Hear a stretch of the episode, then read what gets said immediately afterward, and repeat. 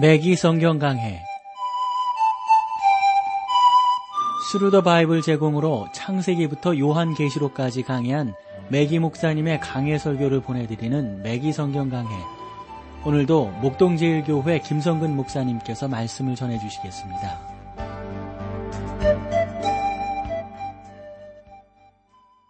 시청자 여러분 안녕하셨습니까? 맥이 성경 강해, 자 오늘도 여러분들을 야고보서로 모시겠습니다. 야고보서 오늘 1장 23절 말씀부터 여러분들과 함께 나누겠어요. 우리가 지난 시간에 야고보서 1장 22절을 나누면서 22절은 말씀의 요구라고 그랬고요. 23절, 24절은 말씀의 위기, 25절은 말씀의 목적, 이렇게 나누었는데 지난 시간에 우리는 말씀의 요구를 보았고요. 오늘부터 볼 것은 말씀의 위기 그리고 말씀의 목적에 대해서 함께 시간이 되는 대로 나누도록 하겠습니다. 자, 이제 1장 23절 말씀을 보겠습니다. 누구든지 도를 듣고 행하지 아니하면 그는 거울로 자기의 생긴 얼굴을 보는 사람과 같으니 라고 했어요. 거울로 자기의 생긴 얼굴을 보는 사람이라고 하는 것은 당시요, 아주 잘 닦는 그 구리 거울 있잖아요. 그런 구리 거울, 구리 조각으로 이제 거울을 바짝바짝 닦았겠죠. 그래, 그걸 닦아가지고 거울로 썼던 거예요. 그 거울은 매우 흥미있는 물건으로서 여기에서는 하나님의 말씀의 비유로 사용되고 있는데, 거울을 들여다보면 자신의 모습이 그대로 비치지 않습니까? 그래서 아브라함 링컨의 초상화에는 그의 뺨에 사막인가가 뭐가 있었대요. 근데 그 사막이 있는 것도 있고 없는 것도 있는데, 어떤 화가가 링컨의 초상화를 그리면서 이제 옆으로 그 링컨을 앉게 하고 그렸던 거죠. 그 화가는 대통령 각하, 이렇게 옆으로 좀 앉아 주십시오, 이렇게 말을 했다는 거죠. 그리고 나서 이 화가는 자기의 어떤 그 그림을 쭉 그리면서 이제 링컨의 얼굴을 이제 그려냈죠. 그랬더니 링컨이 그 화가가 하는 일을 보고 미소 짓기 시작했다는 겁니다. 그 화가는 링컨의 사마귀가 보이지 않는 방향에서 그를 그렸던 것입니다. 마침내 그 화가는 만족하면서 각하, 어떻게 그려주기를 원하십니까? 라고 물었죠. 링컨은 사마귀가 있는 대로 그려주시오 라고 대답을 했다는 겁니다. 이와 같이 거울은 여러분의 모습을 있는 그대로 비춥니다. 이러한 이유 때문에 우리들은 거울 앞에서 많은 시간을 보내려고 하지 않습니다. 성도 여러분, 하나님의 말씀은 여러분들을 적나라하게 보여주는 거거든요. 오늘 말씀도 보면 누구든지 도를 듣고 행하지 아니하면 그는 거울로 자기의 생긴 얼굴을 보는 사람과 같으니. 어떤 사람들은 그것을 여인에게 해당되는 말이다 라고 이렇게 말을 하는데요. 여러분 거울을 여자분들만 보시나요? 요즘 남자들도 요즘 확실히 남녀가 이제 구분이 잘 안 된, 구분이 잘 안 되는 그런 시대 속에 살고 있는 것 같아요. 특별히 젊은이들을 보면. 어쨌건 이렇게 보면요, 그 여자분들 보면은 꼭 그 거울을 준비하고 다니잖아요. 그래서 화장이 잘 됐는가, 머리 모양은 이런 것들을 봅니다. 그러나 남자들은 어떻습니까? 남자들도 거울을 보긴 보지만 그 정도는 보지 않잖아요. 대개 저도 넥타이 한번 메고 나오면 넥타이가 똑바로 되는가, 이거 잘 살피지 않는 그런 경우거든요. 거의 거울을 잘 보지 않는 것 같아요. 우리는 용모를 매우 중요시하는 시대에 그러나 살고 있습니다. 거울은 우리의 결점들을 잘 들추어냅니다. 무엇이 잘못됐는지를 잘 발견해내죠. 거울을 들여다보면서 자기의 결점에 대하여 아무런 조치도 취하지 않을 위험이 있습니다. 24절 볼까요? 제 자신을 보고 가서 그 모양이 어떠한 것을 곧 잊어버리거니와. 자기 자신을 보고 가서 잊어버리는 거예요. 야고보는 19절에서 듣기는 속히 하고 말하기는 더디하라고 했던 권면에 대해서 지금 답변하고 있는 겁니다. 여기에 야고보의 강조점은 거울을 보면서 너무 서둘지 말라 하는 것입니다.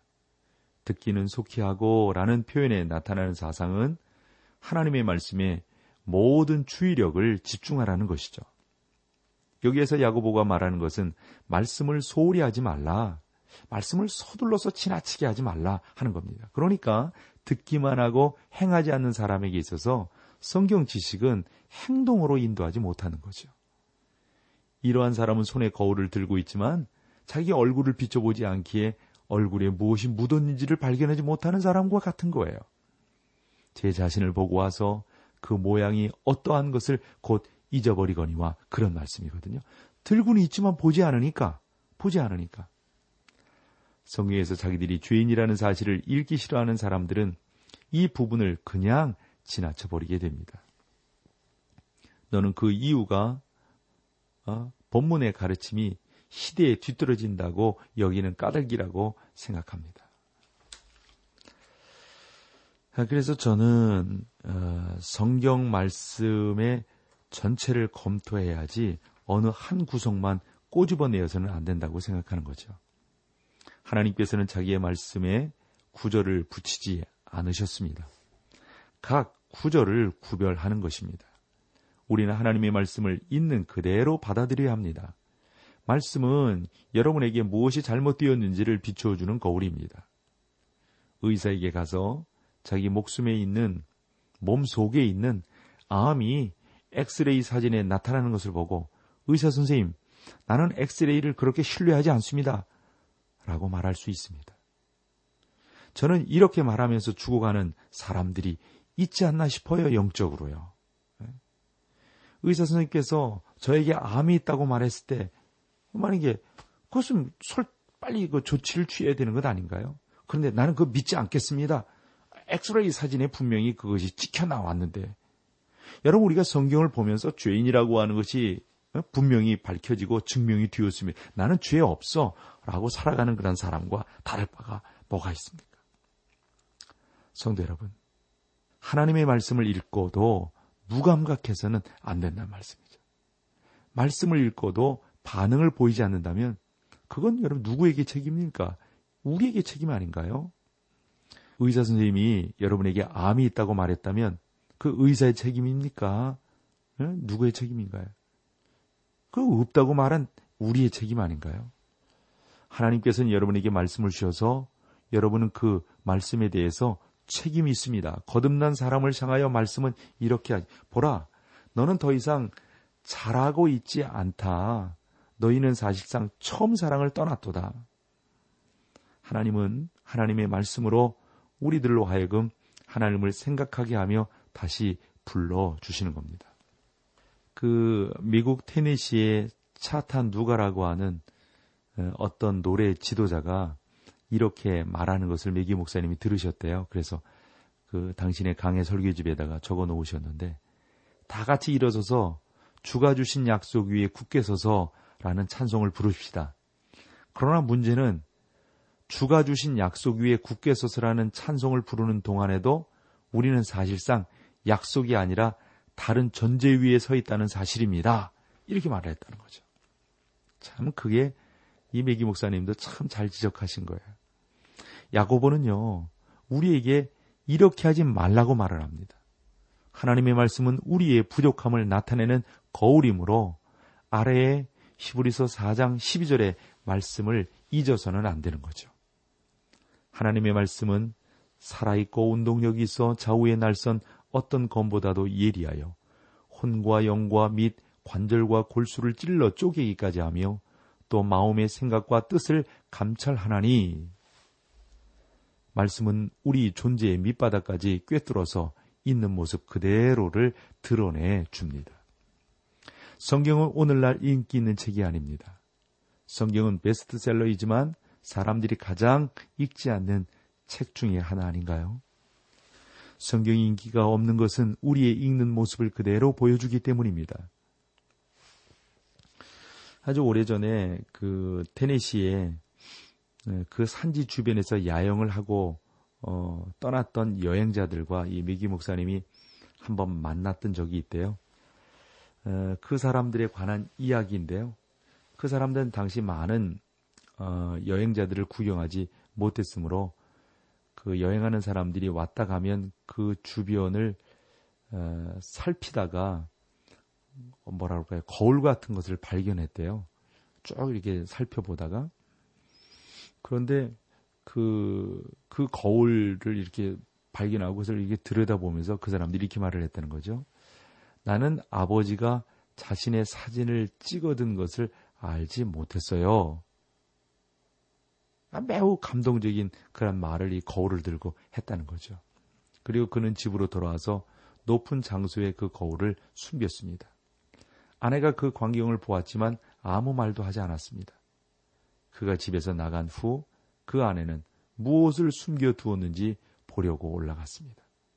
그녀는 거울을 발견하고 그 거울을 들여다보면서 그 늙은이가 지금까지 우리들 주변에서 어슬렁거리고 있다고 생각을 했던 것이죠. 본인 자신인데요, 그게. 본인 자신인데. 자기가 그렇게 늙은 것을 모르는 거예요. 우리가 하나님의 말씀을 읽고 그것이 다른 사람을 묘사하는 거라고 생각하기가 쉬워요. 아니에요. 아니에요. 그게 나예요. 그것은 여러분과 저의 그림입니다. 아니, 내가 이 모양이야?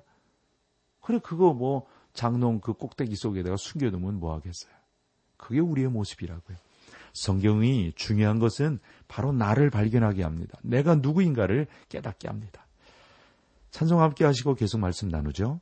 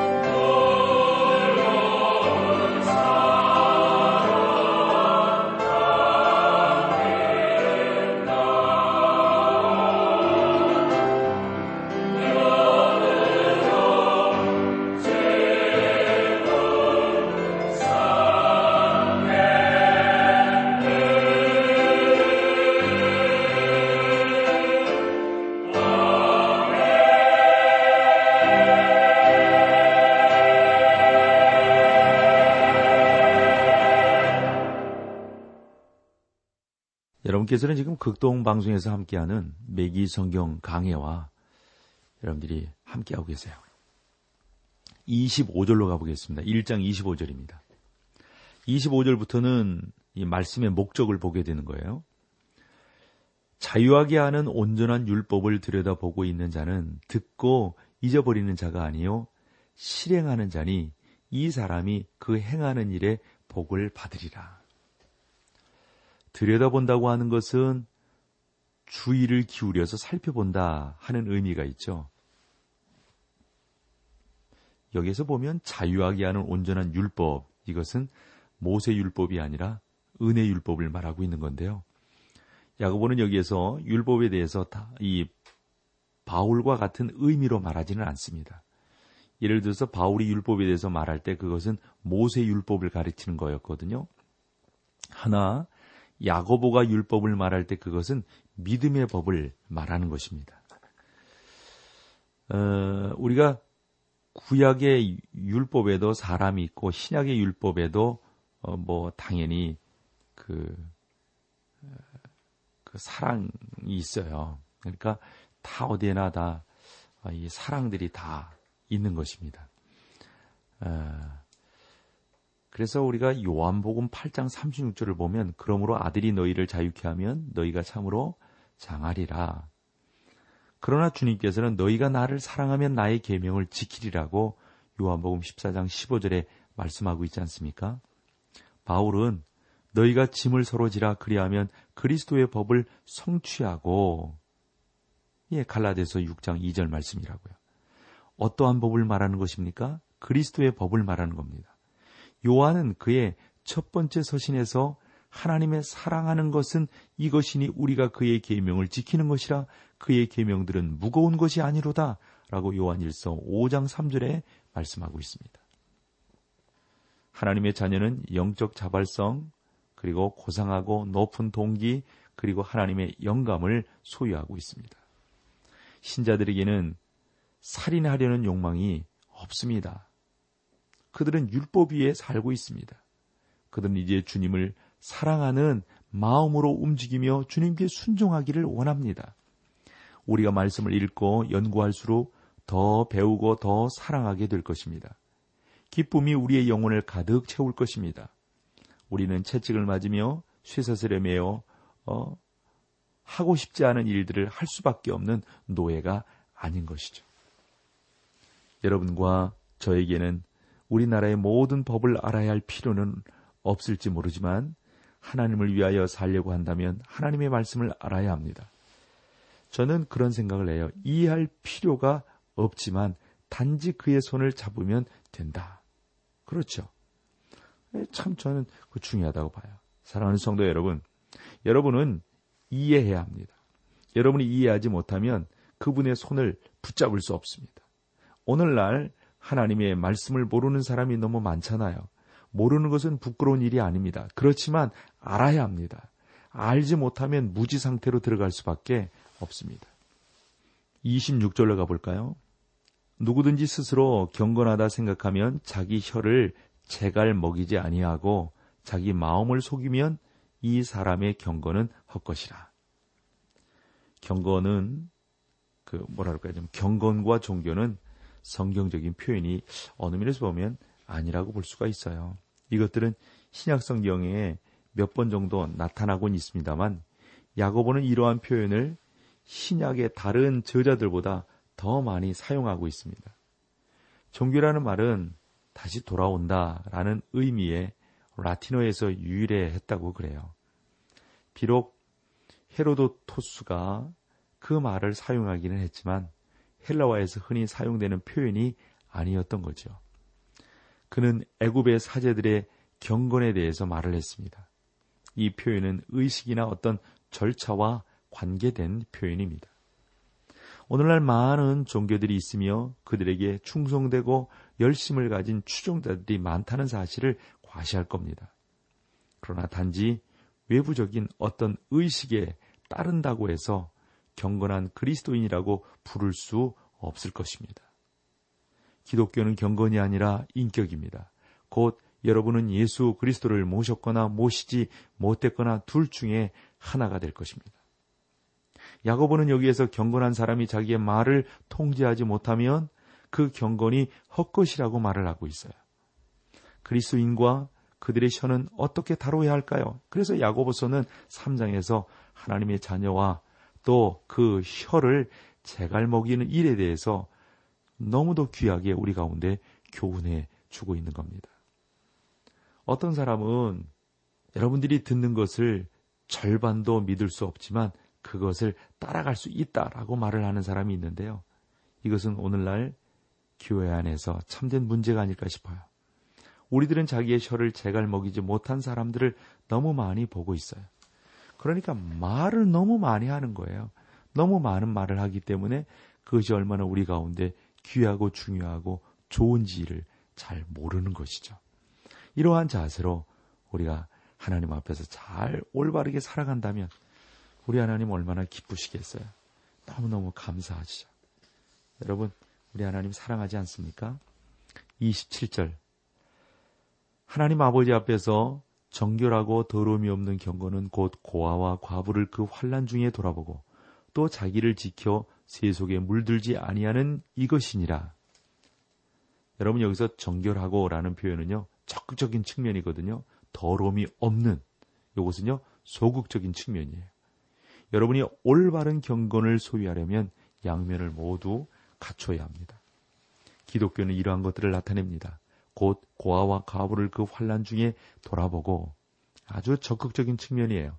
하나님의 자녀들은 이 세상의 슬픔과 이 세상 사람들의 문제를 개인적으로 알고 돕고 느끼고 있어야 된다고요.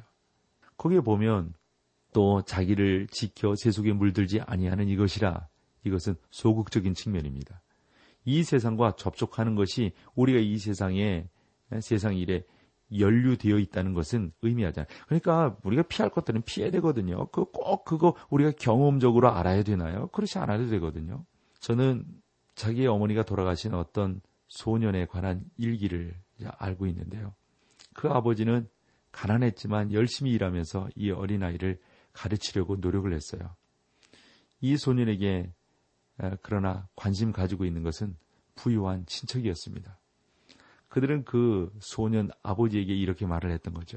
당신은 당신의 아들의 생활에 필요한 모든 것들을 줄 수 없지 않는가? 우리는 부자니까 그 아들을, 당신의 아들을 나한테 주면 안 되겠는가? 그러니까 그 아버지가 소년에게 가서, 부자한테 가서 살아라. 아빠하고 살면 너 힘들지 않느냐? 이렇게 물었다는 거예요. 그랬더니 그 아들이 뭐라고 말했는지 아세요? 그 소년에게 뭐라고 말했는지 아세요? 그들은 너에게 자전거와 장난감 그리고 모든 좋은 것들을 다 사줄 거다. 그랬더니 그 아들이요, 아빠 나는 가지 않겠어요 라고 대답을 했어요. 너 왜 그렇게 말을 하냐? 왜 그렇게 생각하니? 그 아들이, 그들은 나에게 아버지를 줄 수 없어요. 참 귀한 대답이에요. 이 소년이 원하는 것은 아버지였습니다. 오늘날 밖에는 우리들과 개인적으로 접촉하고 싶어하는 사람들이 있어요. 그러나 성도 여러분, 여러분은 이러한 사람들과 사랑, 친절 그리고 자비의 그리스도인으로서의 접촉을 할 수 있습니다. 그러나 우리 자신을 지켜 세속에 물들지 않게끔 해야 된다고 하는 것을 우리가 꼭 기억을 해야 합니다.